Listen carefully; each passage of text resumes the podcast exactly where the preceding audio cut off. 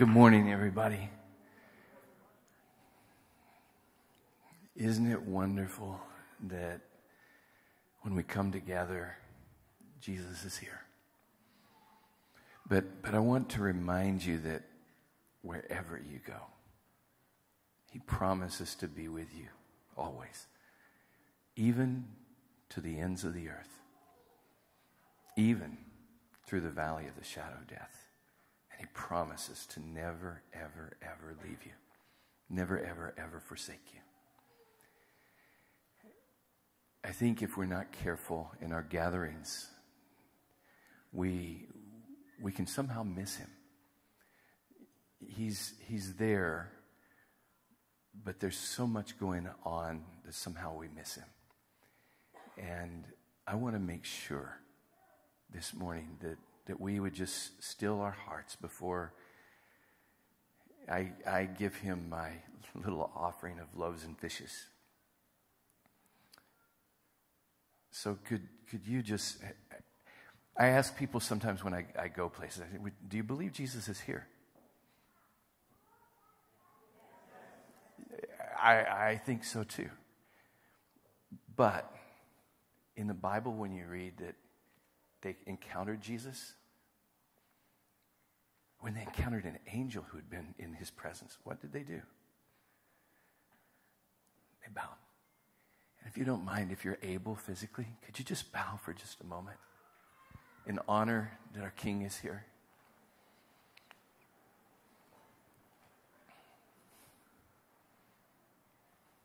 So often we sing about bowing or kneeling. When it says shout, we give a little whoo. When it says dance, we might bounce but we hardly ever bow.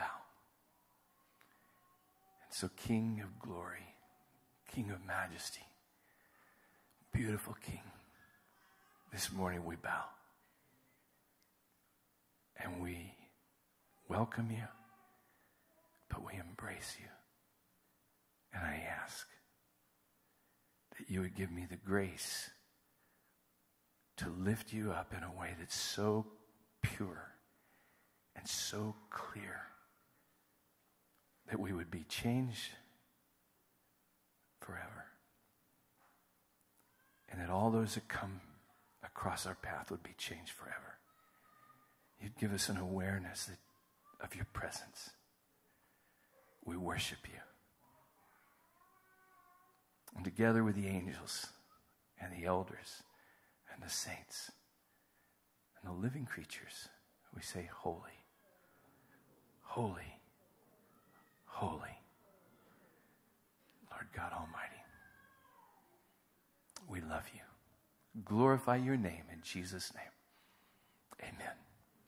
You may be seated.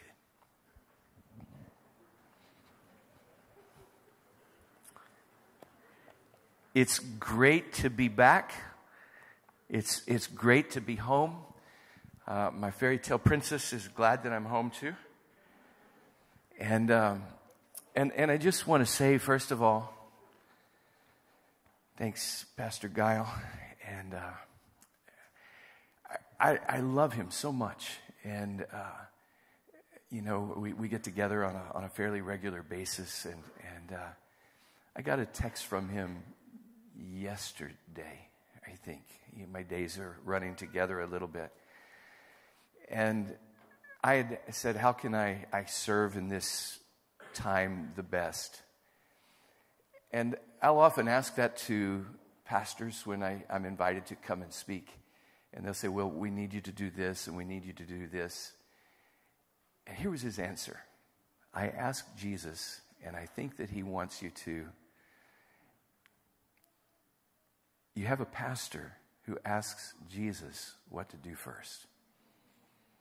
And, and so that, that meant more to me than you'll ever know. I, I shared that with Nicole as, as soon as I got the text.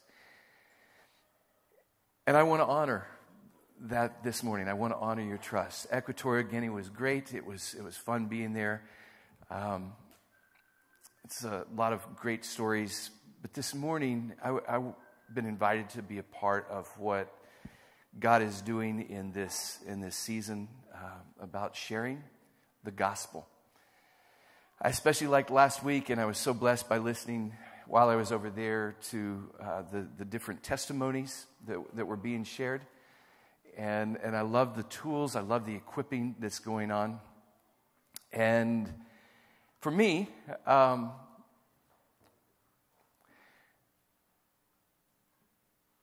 I just want to share a little bit of my journey on, on, this, on this trip of, of sharing my story, sharing my faith, sharing my belief, sharing the gospel. I was, I was a student at Oral Roberts University. Whoop, whoop. And uh, I, was, I, was, a graduate student, uh, didn't know it was seminary. And if it was, I probably wouldn't have come. It was three days in, and I turned to a guy next to me and I said, This is just like seminary. And the guy laughed at me and he said, Son, where do you think you are?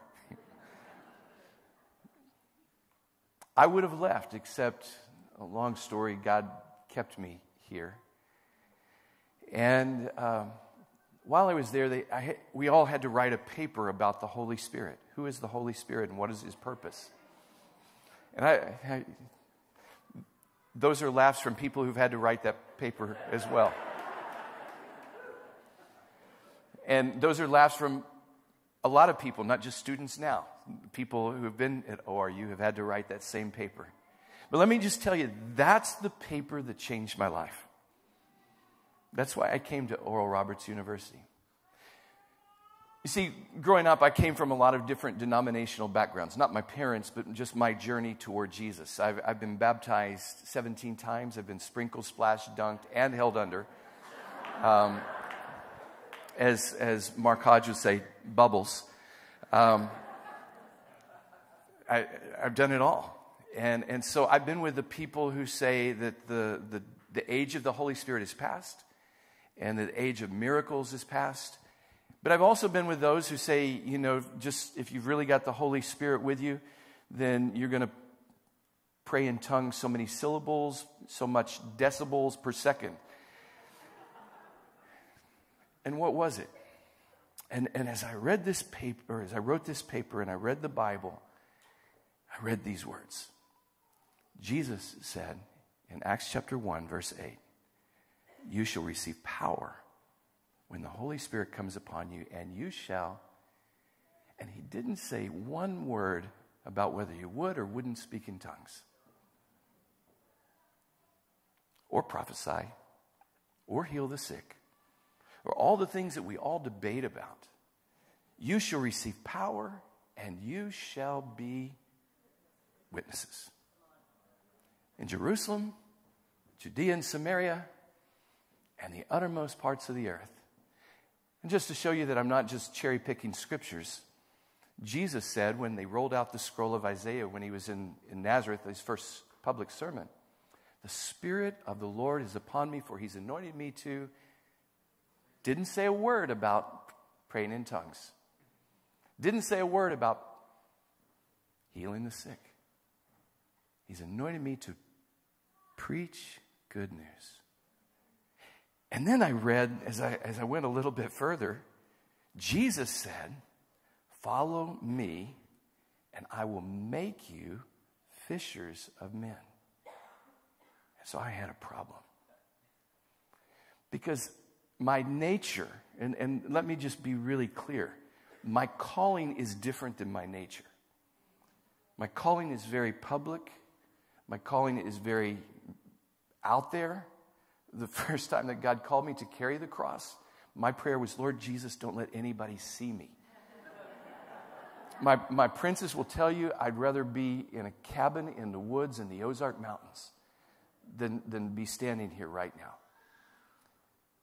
I'm, I'm the most timid, I'm the most insecure, I'm the most fearful, I'm the most shy person you probably ever met. I'm, I'm a textbook introvert. God called me to do this to display his power in my weakness. We're, I'm not talking today about calling, I'm talking today about what Jesus said in the Bible. And so I read these words in the Bible And I had a problem because I, my life was a witness. I smiled, I was kind, I said please and thank you. And, and in the days when you could say yes, sir, no, ma'am, and in the days when you'd hold doors for ladies, I did all those things. But I can't tell you how many people said yes to Jesus because of my life. And in fact, most people just thought, you know, he's, he's the good, good kid from Arkansas. Uh, that's, that's the polite kid. Yeah, he's a good Christian kid. But, but see, sharing a message without words can lead to just a confusion. People might think you're a vegetarian. There, there, there are Muslims and Hindus that are nicer than Christians that I've met.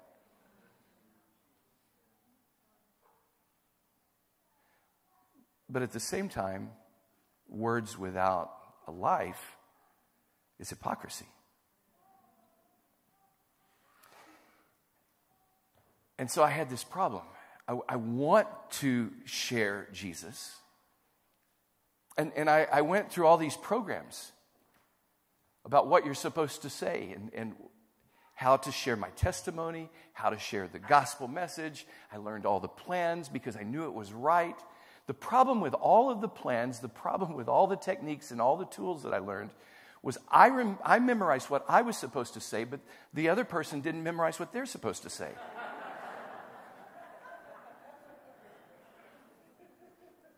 And then I got lost. And then I got embarrassed, and then I shut down, and I got inside myself because I wasn't doing it right. And I was comparing myself to what others were doing instead of what Jesus was doing. And so I remember laying down on the floor, and I began to cry out, God, I need more of you.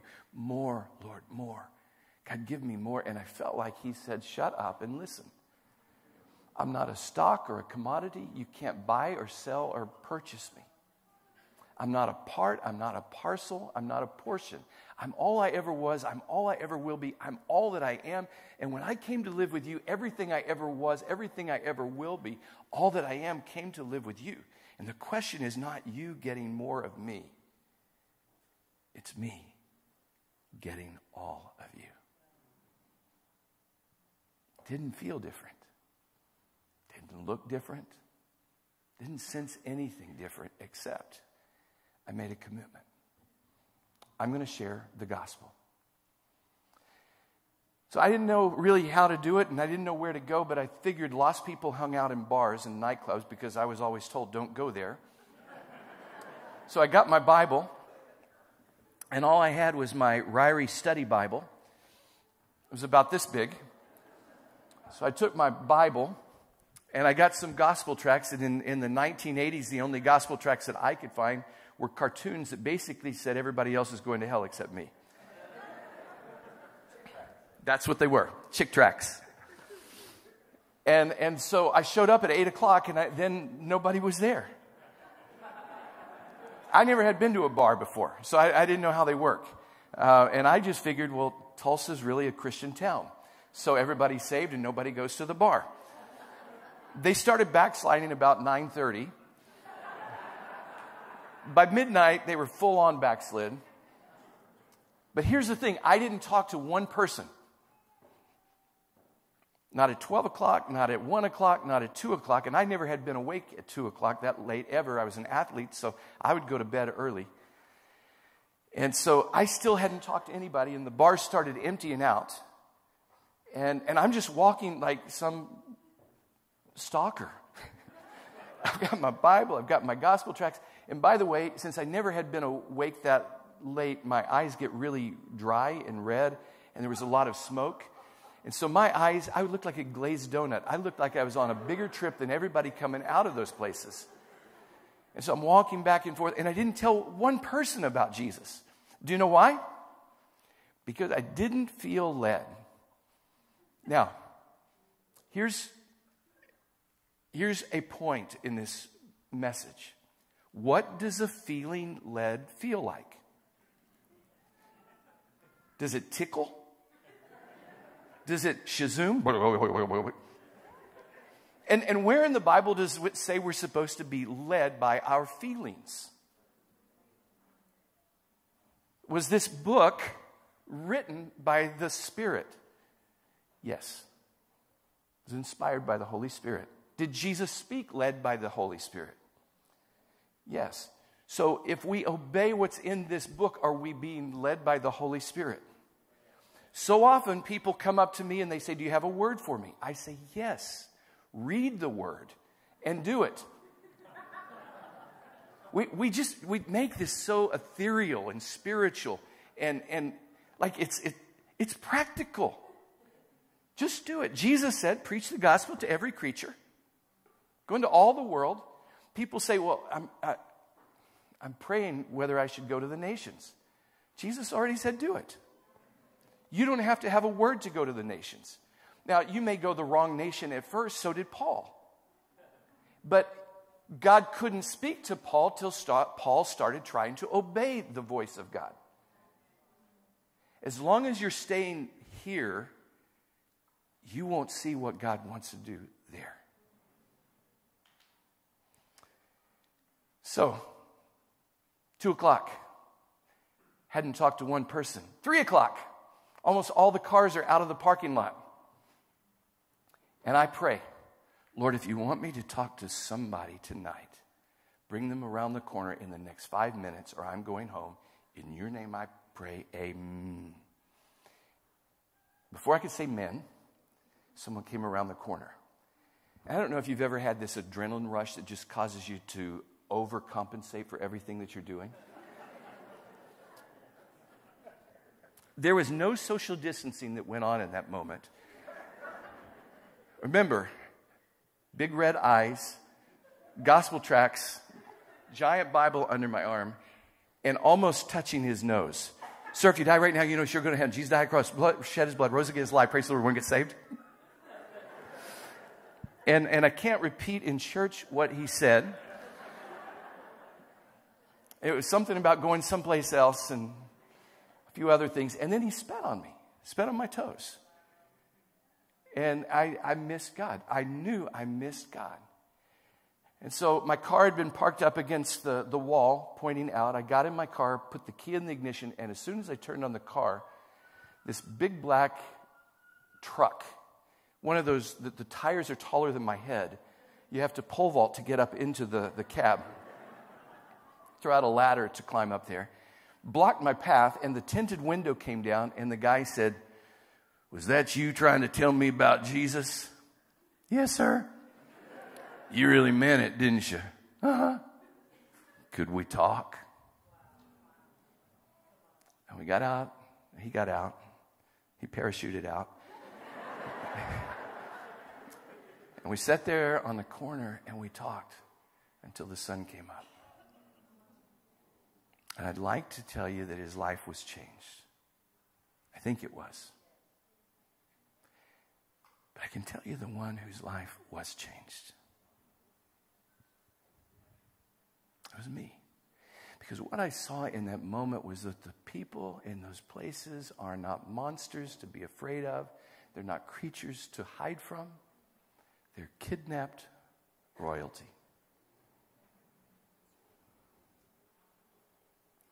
Men and women created to be sons and daughters of a king. And they've been hijacked.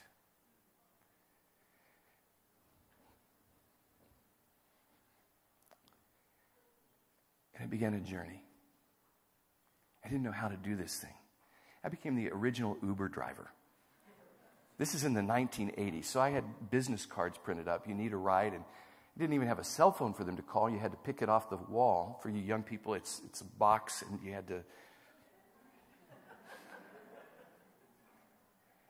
And, and the, the phone would ring, and I'd go pick somebody up. The bouncers, most of the time, would call me to get me to take away a problem.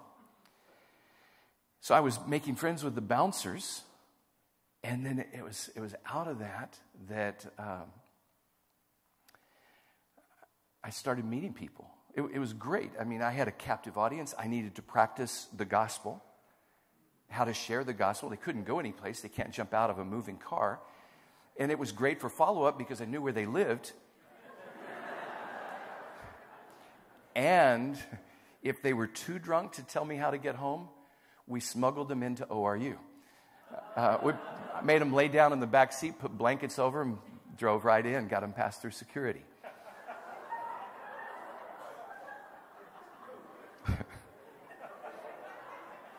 I'm not a student there anymore, so I can tell the story now. I also, so now I'm friends with all the bouncers and I'm making friends with some of the clientele. So on Saturday and Sunday afternoons, I got another job. I went and found all the managers and all the owners that I could meet. And I said, I will clean your toilets. I'll clean your restrooms so clean that you can eat soup out of the toilet bowls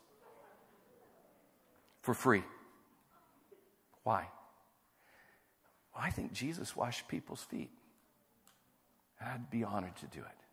So now I'm friends with, and, and let me just tell you, that wasn't just a way to get in the door.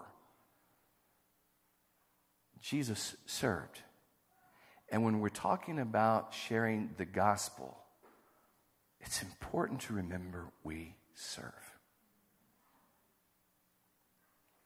We find ways to serve, and, and then we make friends, and then our circle becomes bigger. And before long, these owners and these managers, and now the, bar, the, the bouncers are my buddies, and they're introducing me to the bartenders. And, and now I'm in there, and they invite me to go table to table. And they tell me this person has this problem, they're going through this situation, they need prayer. And then they start asking me to come in late at night as they close and say a closing prayer on Saturday nights, which is their only service many of them are going to go to on Sunday mornings. I hope you're following what I'm, I'm, I'm sharing this with intentionality this morning. This is just, I just got an idea. Okay, Lord, I'm giving you all my heart. And, and I don't feel different. I don't, I don't sense tingling. I don't have oil. I don't have electricity. It's not a Shazam. I, I just want to make myself available to people. Does that make sense? We, late, later, we, we did this at concerts. We got Red Cross certified for first aid, and we began to help the fire department at concerts. I've met Megadeth, I've met Ozzy Osbourne, I met Tina Turner. Some of you young people have no idea who these guys are. I met Kiss. We, we had the chance to share Jesus with all these guys because we were backstage helping people. I'm just talking about making practical choices to be where people are.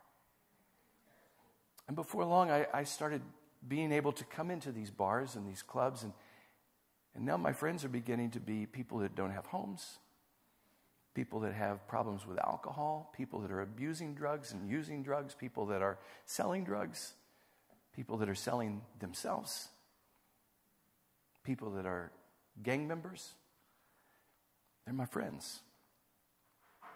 And one night, two homeless buddies of mine, the building's since been knocked down. It's downtown, just off of um, close to 15th in Denver. There was a bar there. And two homeless buddies, Homer and Harold, got into a fight over a little tab. They took it outside. They were too drunk. And Homer broke his bottle, and I'm standing about as far as I am from my princess. And I saw Homer stab Harold. I'd watched it on movies. But in real life, I never had seen somebody die, let alone somebody be killed. And in that moment, he took his last breath. And the reality of this, what we're talking about, hit me.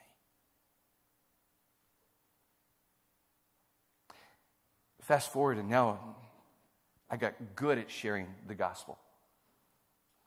And, and I was going places and talking to people and leading outreaches. And I'll never forget, I was in New Orleans. We had the cross and we lifted it up. The, the places after Katrina is gone, but the projects were called Desire. At that time, New Orleans was the, no, the number one murder capital in the world. And uh, it was a bad place. Two 10 year old girls got caught in the crossfire and died the night before we were there.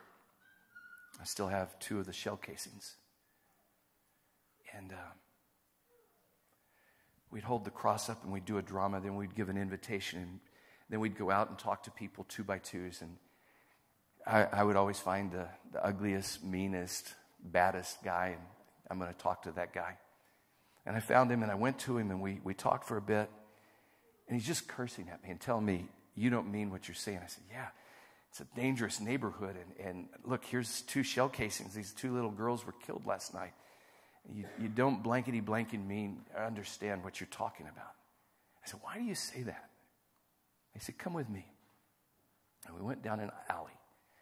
And I should have known better because it was a dead end alley. And he's blocking my path. And then he points where a car had been parked overnight. He said, Just kneel down and wipe your hand in that.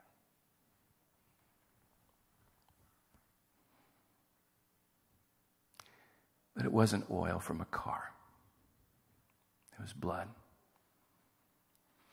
And he began to curse at me and scream at me.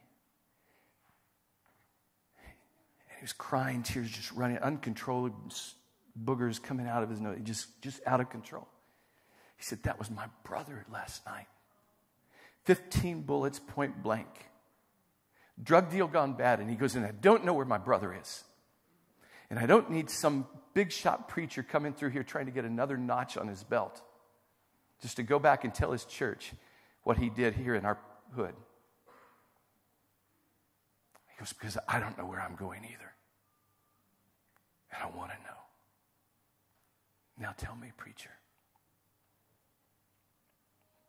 See, the, the challenge when we start talking about sharing the gospel is, is we end up learning techniques, we learn, end up learning tools, and those are all great as long as it points us to Jesus. And let me just tell you, we don't go because of the poor, lost people that are dying. Yes, that is a reason, but we go because the king is worthy. I want to read to you a, a, a scripture because we don't share the gospel. Because if, if we just talk about talking about the gospel, the gospel can become something we share rather than someone we share. We're sharing a person. We're introducing people to someone else. When, when I go to Hawaii, I haven't been that many times, but if, if I go someplace warm and, and I come back and, and I've got a, a, a nice tan, I look relaxed, I look all happy, people are going to say, Where have you been? Man, you look, all, you look great. What's going on? And I have an opportunity to t- share about my vacation to wherever I went. It's the same thing with Jesus. If you've got your Bible, please turn to uh, Psalm chapter 45, please.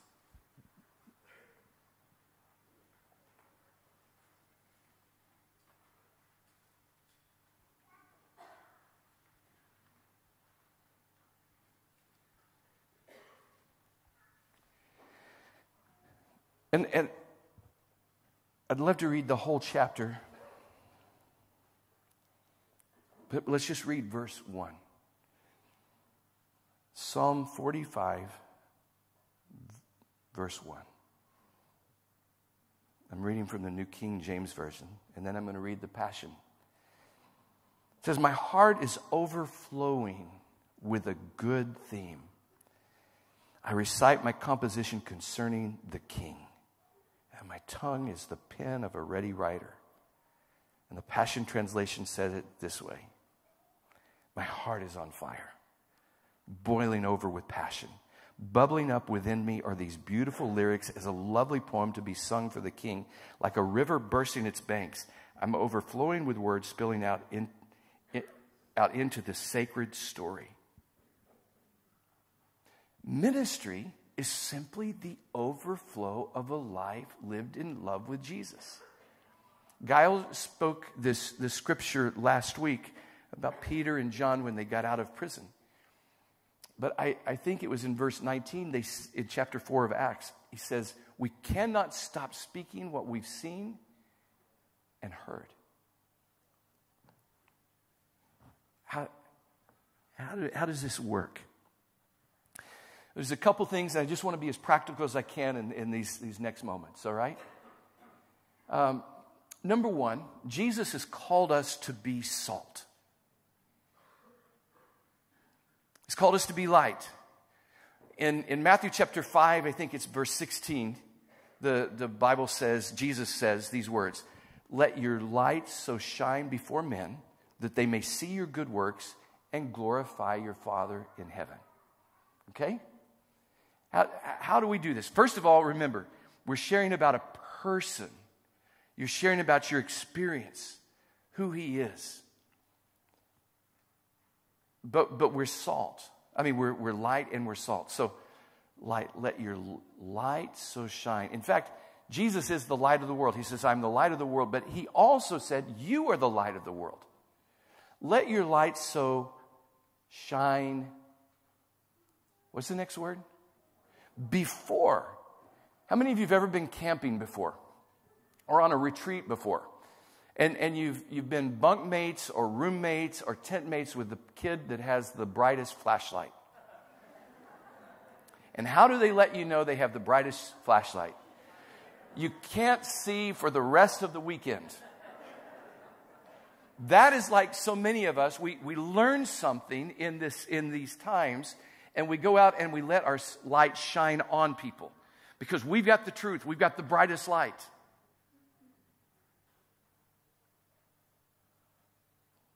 I don't know if you've ever been spelunking or cave exploring. And you get in there and your light goes out, and somebody comes to, to get you, and they've got a light, and they let it shine in front of you. Do you know how thankful you are? Jesus said, You're the salt of the earth. Salt does what? Flavor. What else? Preserves. What else? Draws in water. Great. So what, what, somebody said something back there. What else? Makes you thirsty. If you drink, eat a lot of popcorn or chips while you're watching the game this evening, you're going to get thirsty. We're supposed to do all these other things, but when we're talking about sharing our story, when we're talking about sharing the gospel, the person of Jesus Christ, we need to say things and do things in a way that creates thirst. Now, a, a lot of us, I, am confessing, when I was 12 years old, I, I'm still mischievous in a lot of ways, but 12 years old, I was the guy that ruined so many people's meals because I would unscrew the salt shaker just enough. Now you know who did that to you. Uh, it was me and you, you start to shake, and, and it ruins the meal. Most of us go between two extremes. We, we either do that in, in our sharing of the gospel, or we keep all the salt in the salt shaker. But if you add just enough, it makes people thirsty. Let me show you how it works. Uh, I get to, ready to check in. Now, I know all of you are not checking in crosses, but you can, you can be creative in, in stuff like this. When my cross travels, it breaks into three six feet sections. I tie it together with bungee cords. I put it in a snow ski bag. So when I go up to the counter, especially if I'm going to Equatorial Guinea, obviously that's not snow skis. And, and they always, it doesn't matter. I, I landed in Orlando. It could have been, you know, I was doing some kind of surfing. But I, I love when people say, What's in your bag? And you know what I say? I'll give you three guesses. And nobody has ever guessed it before. And if you guess it, I'll give you $20.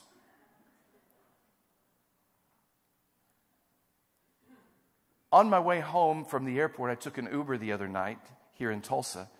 And I always pray, God, just bring me the right person. And I had a guy named Jesse. And Jesse was very competitive. And when he put the cross in his car, he wants to know what's in it. I told him this. And the game was on. I, I live about 35 minutes away, and for 25 of those minutes, he's guessing. But I said, You only get three guesses. And I'm not going to give you any clues. I'm not going to say you're getting warmer or colder. And Jesse never got it. But when I got to the part of it's a cross, Jesse starts to cry. I landed in Orlando, Florida, and one guy asked me, and before long, I had 15 people wanting to play the game. We're at baggage claim. Nicole will tell you this. We, we check in the cross at places, and you know the, the lady at the at the ticket counter when she's checking you in, what's in it? How, why does it weigh so much? You'll never guess what's in it. And I can't tell you how many times we just oh, we say end up sharing. Yes, it's a cross and they unzip it to, can I touch it? And before long, tears start flowing. And we're able to hold hands. But if I just say it's a cross, oh, before long, we've, we've, people have an idea about us. Does that make sense? For example, I've never got on an airplane and going to someplace and somebody says, I say, What do you do? Where are you going? You going home? You got family? And then they reciprocate what do you do and where are you going and I, i'm not a missionary and i'm not going on a mission trip don't say those words. Let me just tell you don't say i'm a christian. Don't say i'm a pastor. I'm not a preacher i'm not a pastor i'm not a missionary. And because the invisible wall goes up. See when we're talking about sharing the gospel, what we're talking about, and uh, I'm going to hit just briefly in a moment, listening to the Holy Spirit. I'll give you three things. Listen to the Holy Spirit. Listen to that person, not their words, listen to their heart. And listen to the surroundings. Jesus, we, we read over and over again, he saw, he noticed, and then he spoke. He saw what his father was doing. He saw what was going on around them, but then he, he saw the surroundings. How many times does it say Jesus noticed? Jesus saw. Jesus paid attention. And let me just tell you this attention costs. That's why you have to pay. It costs time, it costs effort, it costs energy. This, this is real practical and real simple, and maybe it's too elementary. But it just takes time. Slow down. You, you pull up to the stoplight here in Tulsa, and, and somebody has a sign. Maybe you don't have any money. Maybe you don't feel you're supposed to give any money. That's between you and God. But it will, will never hurt you to roll down your window and say, Hi, my name's Keith. What's your name? And the next time you come to that corner, you say, Hey, John, how you doing? Sometimes it may cost you. John, what do you need most today? 81st and Riverside, coming out of ORU. His name wasn't John, but he said, I need some shoes. Which size do you wear? I knew he was going to say it. I wear size 11, 11 and a half.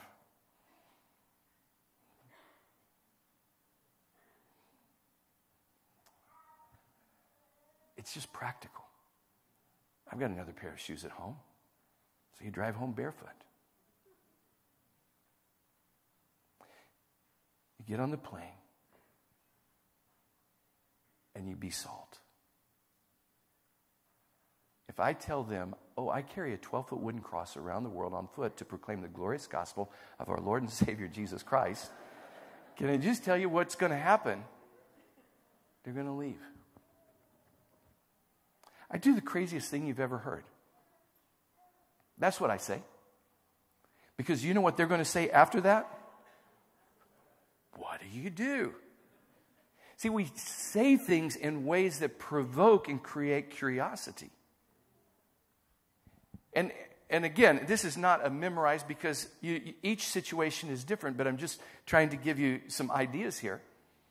I, I do the craziest thing. Well, what do you do? And well, I've been traveling around the world for the last 38 years, and uh, I've been to, and, and I give them more than 200 countries. And man, you, you work for National Geographic or the military? Was that the strangest thing you've ever heard? Isn't that kind of cool? Yeah, I guess so. What do you do?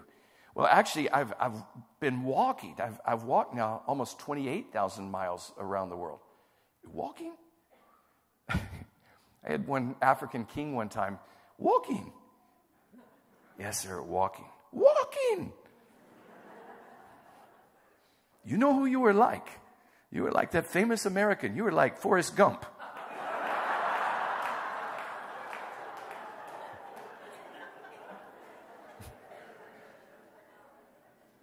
But we say things in, in ways, and, and then I, I, yeah, and along the way, and I've been with all the groups. I can't say their names on the airplane except the one that starts with a T that's from Afghanistan.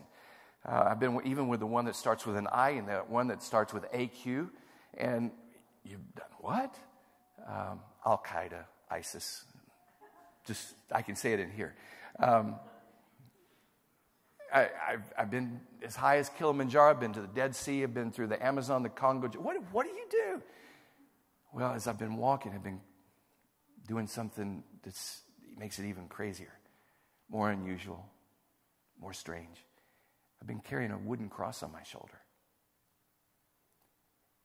And I can't tell you there's been there hasn't been one time somebody hasn't said, Why do you do that? You see, we don't share a message, we share a person. And we invite that person to be right there with us. I was in a doctor's office the other day and I was, I was checking in. And they were asking me all the questions, and, and I just said, Well, you know, I, quite frankly, I don't like doing this because I've been traveling around the world. And, and honestly, don't call 911, but I can't wait till I die.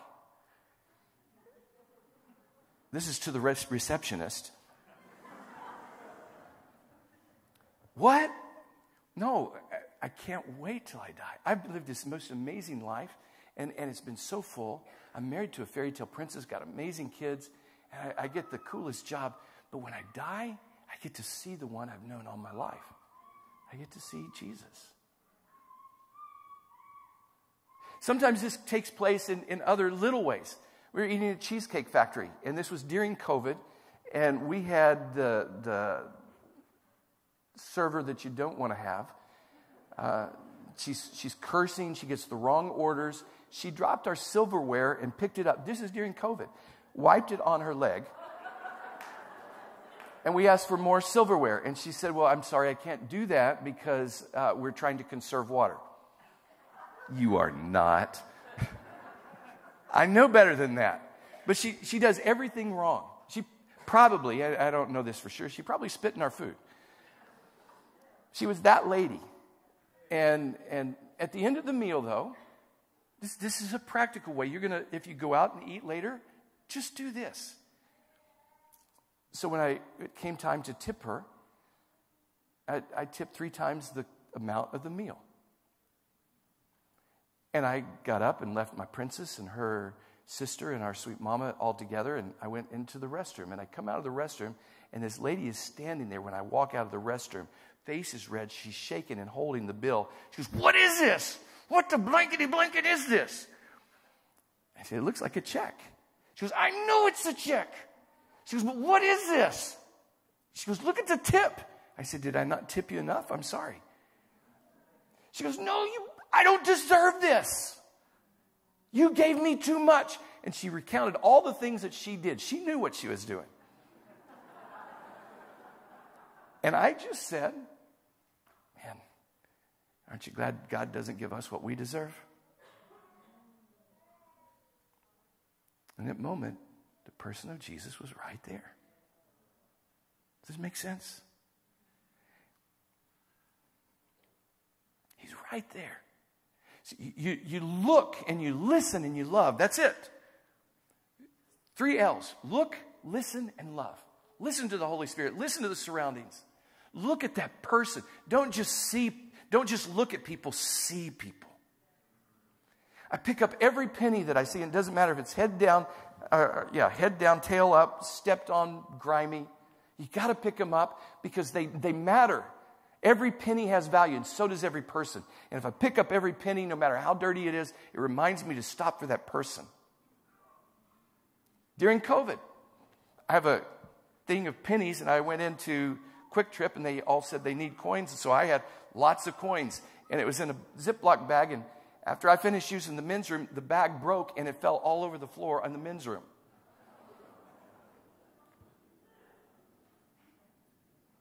And I had to find every penny because every penny matters, because every person matters. It's a reminder. And so this lady is shaking and angry.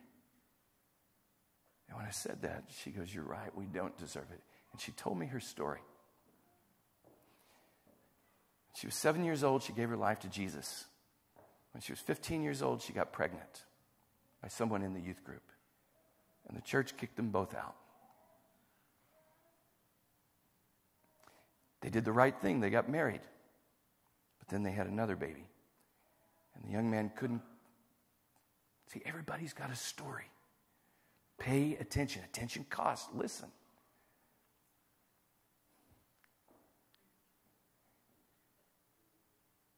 And the young man became addicted to a bad lifestyle. And he began to beat her and began to abuse her. And so she began to, so he left and she began to abuse substances. And she got caught, got put in prison, had her children taken away from her. And she was just gotten out of prison, just got this job at Cheesecake Factory, and was about to get her kids and had a setback.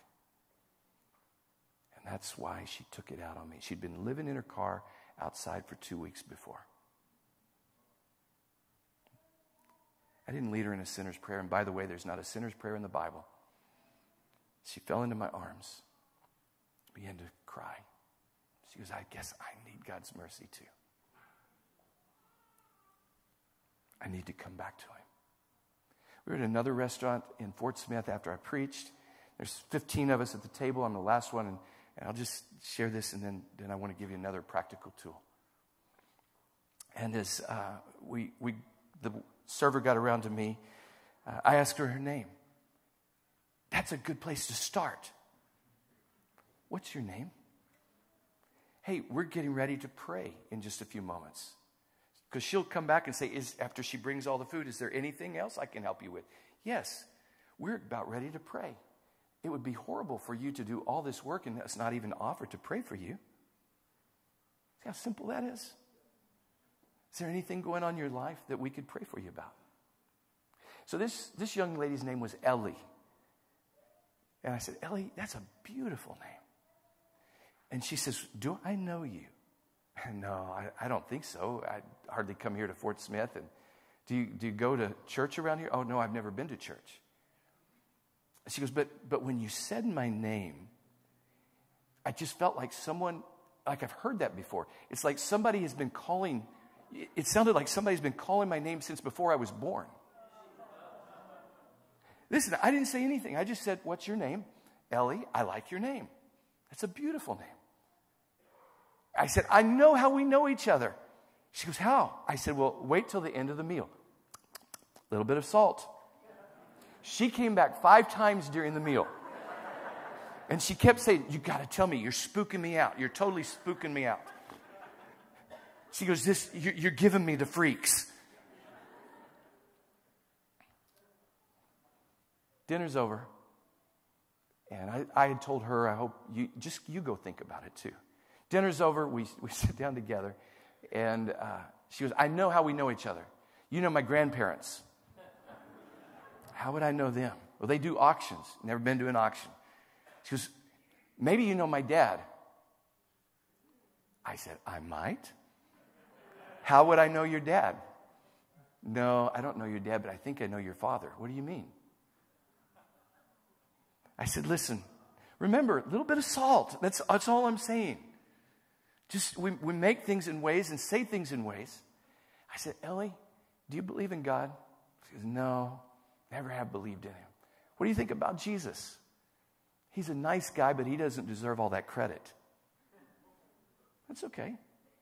Listen, people will do things that will offend us. Jesus already paid for their offense.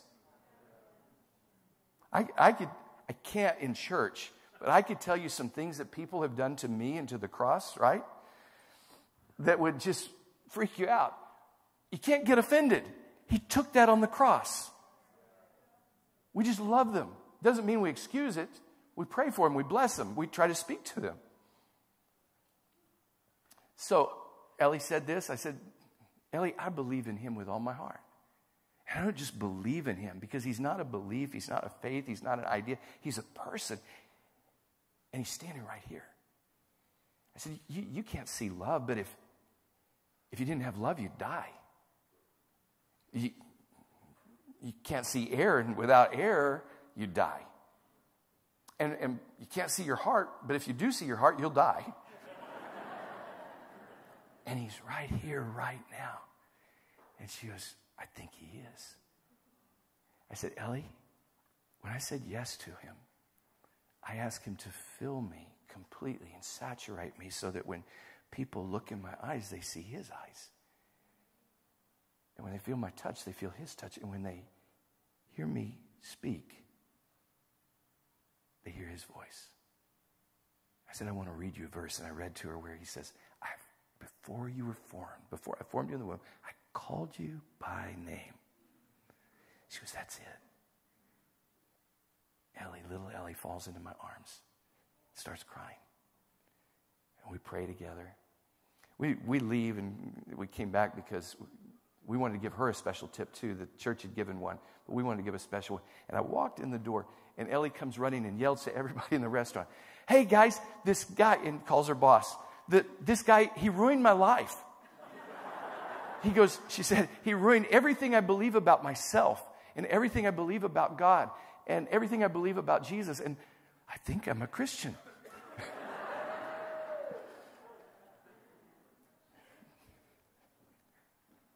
Salt. Let your light so shine before people. Say things in ways that create curiosity. Look at those people, see them. Look at the surroundings and look at Jesus. Listen to what they're saying, not just their words, but listen to their heart. Listen to the Holy Spirit, what He's saying, and listen to what the surroundings are saying. It, it takes effort. Pay attention. It costs, but it's worth it. And then we start to we start to love. Now, here's what Jesus did, and, and I want to give it to you practically. We don't have time to do this here, but but if I were to say, can I come down here for just a second? If if I were to say, uh, you you get that, um, Guile gets this. Happy Valentine's. Is too much water coming down there? Oh, it's, it's coming down. But you got to think about this one. Um, Princess, you get this one. Okay. And you get her empty coffee cup. Okay. Now, here's, here's what you can do. And this is an awesome, fun game to play. Think about this. Think about this. Think about this. Think about your plant that had too much water in it, it was oversaturated and lead me to Jesus talking about these things. What you have to do is you have to look at, at Jesus and see what he's doing with this. You have to look at this situation and you have to look at me in order to see how can you relate these things to me. You have to listen to the Holy Spirit. You have to listen to my heart when I'm saying how these things relate to me. And you have to listen to how is this going to affect me. You can't just say, oh, you know, Jesus is like an old dirty cloth. That's not what we're trying to say. Jesus did this very well. Jesus said,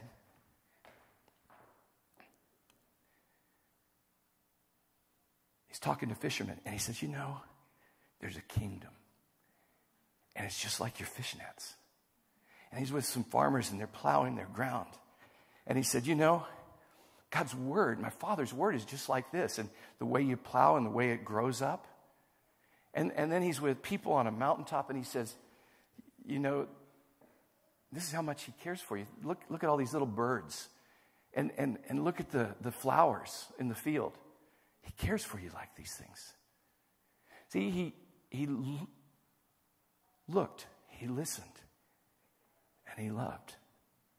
But you, you look first at him, you listen to him, you look at that person, you see them, and you listen to their heart. And then you look at the things that are around you and you listen to those things that are around you. And then you love. And I just want to close this thing by reading a kind of a poem. I don't know what you really call it. Um, it's kind of a poem that I wrote a long time ago. And, uh, and I think it's right here. It's right here. It says, and, and I'll, I'll do it kind of like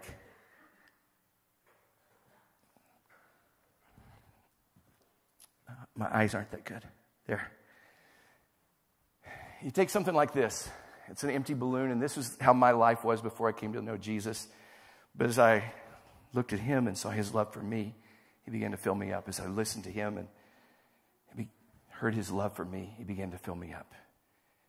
But he did that for other people too.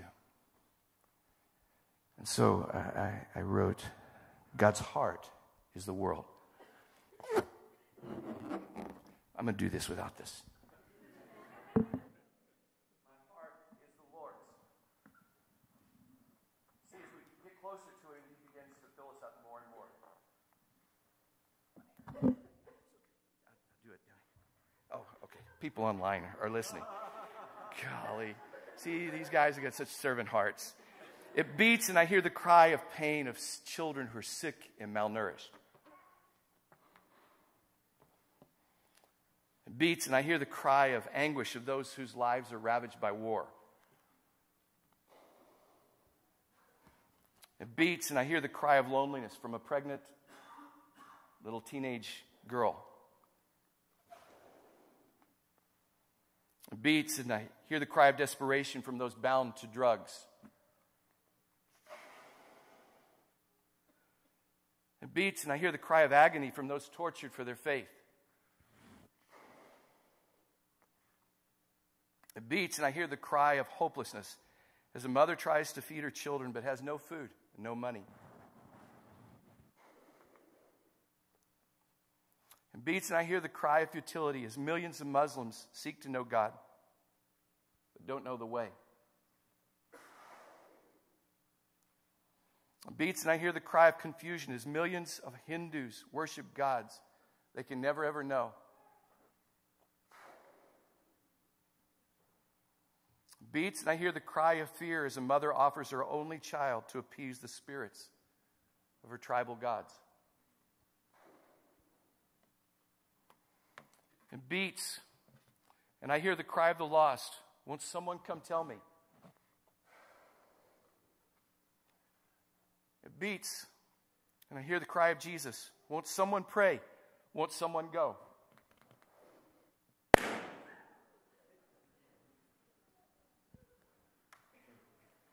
It beats, and it's breaking. Overflowed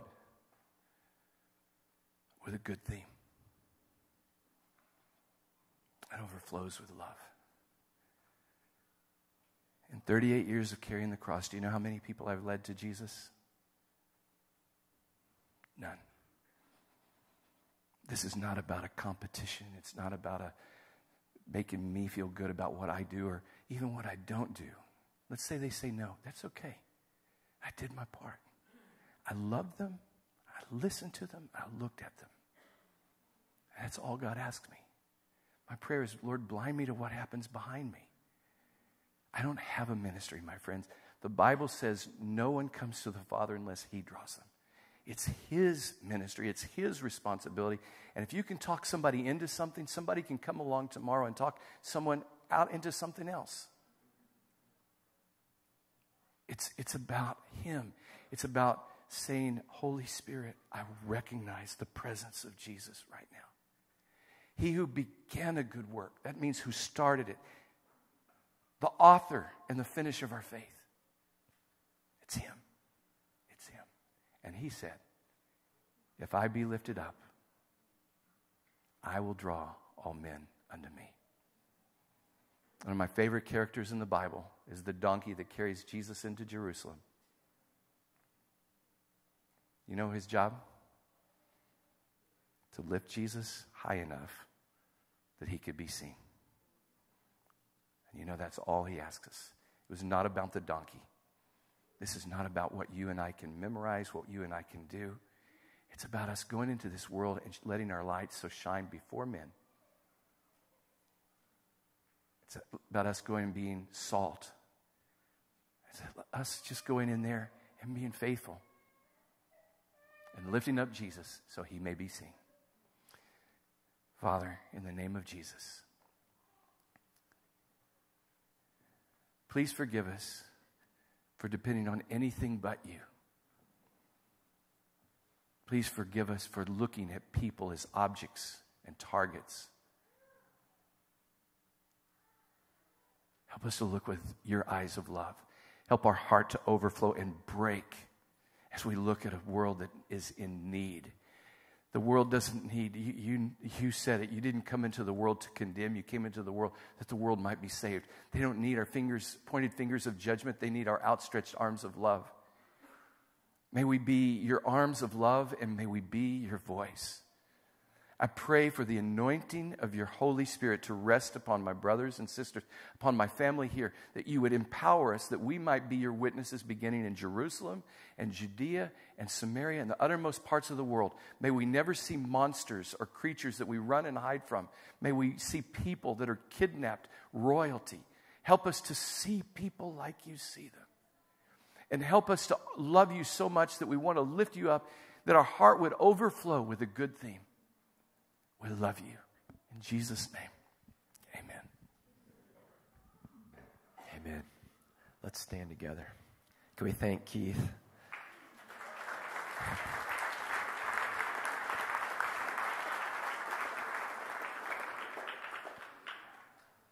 Look, listen, and love. Let's say that together.